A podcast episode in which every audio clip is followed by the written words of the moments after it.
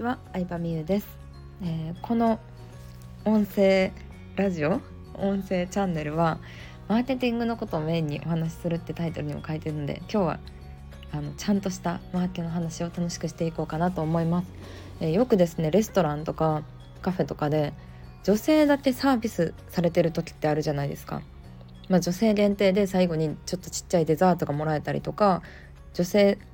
メニューみたいなのがあったりすると思うんですけど、実際には男性も頼めるんですけどね、そういうのも。で、なんで女性だけ優遇されてるかっていう明確な理由が実はありまして、これは飲食店を経営している人から実際に聞いた話なんですけど、女性の方が口コミしてくれるからだそうです。男性の方があんまりいいものとか見つけても人に教えるみたいな文化自体がないじゃないですか。女子ってこの化粧品が良かったとか、このお店が良かったとかって知ると結構人にシェアしたくなることが多いと思うんですよね。インスタとか見てても女の子の方がやってる人多いし、なので一人の人に満足してもらったら別の人にも宣伝してもらえる、お客さんを連れてきてくれるっていう効果もあるし、友達に宣伝してくれるだけじゃなくって、例えばランチで満足してくれたら、安いランチメニューで満足してくれたら、そのお店がディナーをやってたとしたらディナーもカップルで来てくれるんですよ。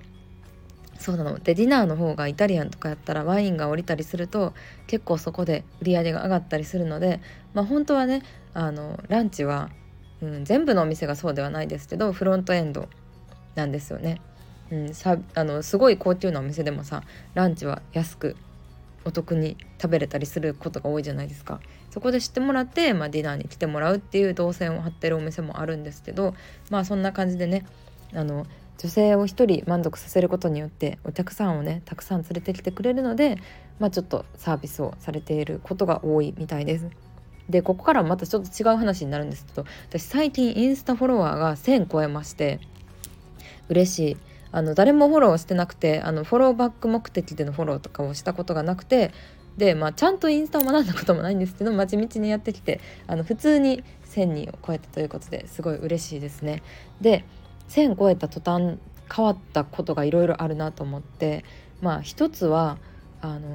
案件のメッセージが結構来るようになりましたね。私レベルで案件が来るってことは、もうフォロワー何万人の人は結構毎日のように来てるんじゃないかなと思うんですけど、いいものも微妙なものもいろいろ含めると。で、面白かったのが、大阪の北新地にあるちょっと高級なお寿司屋さん、最近できたばっかりなんですけど、1人当たりだいたい1万5,000円、2人で3万円ぐらいのところに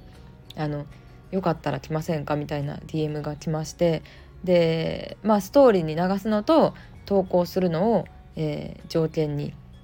無料で食べていただけますみたいな案内が来て、一瞬ちょっといいかなって思ったんですよ。そのお店、そういうインスタグラマーとかインスタやってる人にさ連絡してるってことはさ、ちょっとなんかさ最先端のマーケティングやってそうでさっていう好奇心、お寿司ももちろん食べたいけど、なんかそういう好奇心で行ってみたいなと思ったんですけど、なんで無理かと思ったのかって言ったら、友達も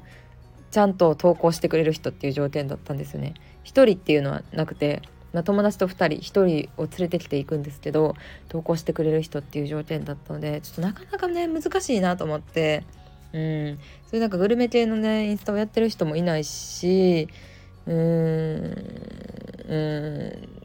うですね。でもやっぱり投稿する条件ってなると、なんかやっぱり自分の今までの信頼とかもあるから、ただで食べれるから投稿するってことじゃないですか。もう自分のお金で行こうとちょっと思いましたね。本当に行きたかった。で、私本当にこう自分のビジネスも持ってるので、本当にいいものはただで紹介します。デ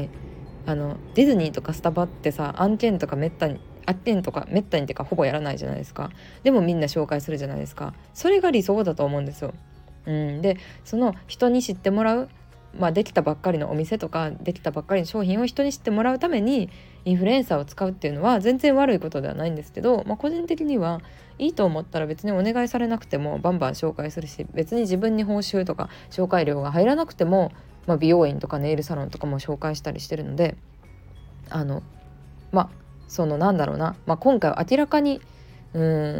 だで食べれるから投稿するっていう感じになるのがちょっと自分が今まで培ってきたもの